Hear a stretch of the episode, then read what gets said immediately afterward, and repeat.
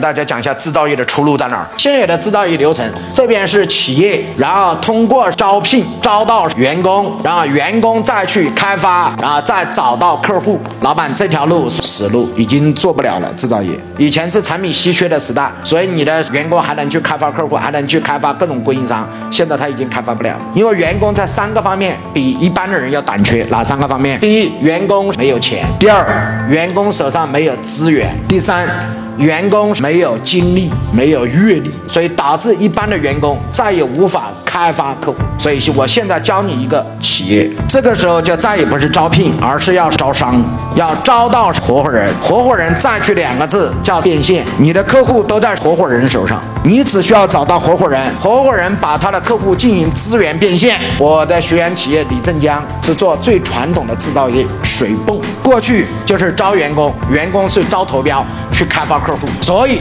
做到二零一六年做不下去了，一年销售额七千两百万，还要亏损一两百万。从二零一六年的十一月来到我的课堂之后，他的整个人生发生了翻天覆地的改变，观念做了一个改变，就是从过去的生产产品变成了一个资源变现的平台，所以再也不是招聘员工，他把公司原来从三百多人锐减到只有八十人，这八十人只干一件事儿，拼命的帮他做招商，然后再通过招商来招募商业合伙人。目前他的公司自己的发工资的员工不超过一百五十人，外面的合伙人有接近七百人，销售额从二零一六年十一月听课的时候七千两百万，到现在去年突破了六点八个亿。所以很简单，制造业的公司要做一个观念转移，过去你是生产产品。这是你的过去，今天你要把这个忘掉。工厂，你要做一个资源变现，你的存在再也不是生产产品，你的存在是要做资源变现。